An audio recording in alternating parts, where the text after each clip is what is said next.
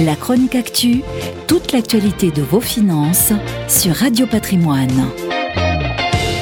Au secours, l'inflation revient. En tout cas, c'est la grande crainte actuelle des marchés qui ont flanché du côté du Nasdaq et du Bitcoin.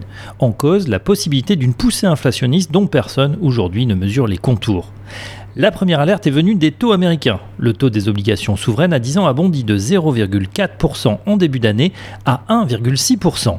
Davantage que le niveau atteint, c'est la vitesse de la remontée qui inquiète Wall Street et a provoqué des prises de bénéfices massives sur les valeurs techno et sur les crypto-monnaies. Les investisseurs craignent en effet que le méga plan de relance de 1900 milliards voulu par Joe Biden et qui vient d'être approuvé par la Chambre des représentants provoque ces tensions inflationnistes. D'ailleurs, toujours aux États-Unis, l'inflation est surveillée comme le lait sur le feu. Elle vient de repasser la barre des 2%, l'objectif de la Réserve fédérale, et pourrait se diriger vers les 3% en fin d'année. Et dans la zone euro, elle atteint 0,9% en janvier, un plus haut depuis 11 mois. Alors comment s'explique cette montée en pression de l'inflation? Elle est aujourd'hui alimentée par trois moteurs principaux.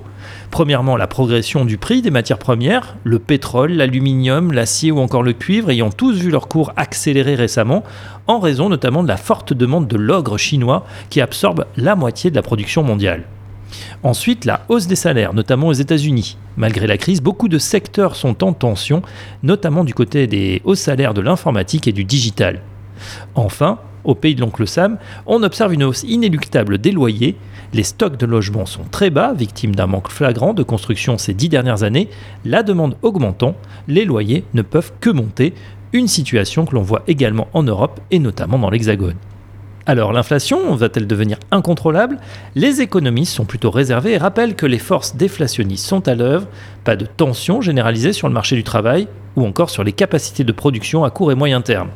Conclusion, si l'inflation pourrait dépasser la zone de confort des 2%, elle ne devrait pas s'installer au-delà et déraper. Mais les marchés anticipent déjà le pire, comme souvent, et ont démarré la rotation sectorielle pour prévenir ce risque. La chronique actu, toute l'actualité de vos finances sur Radio Patrimoine.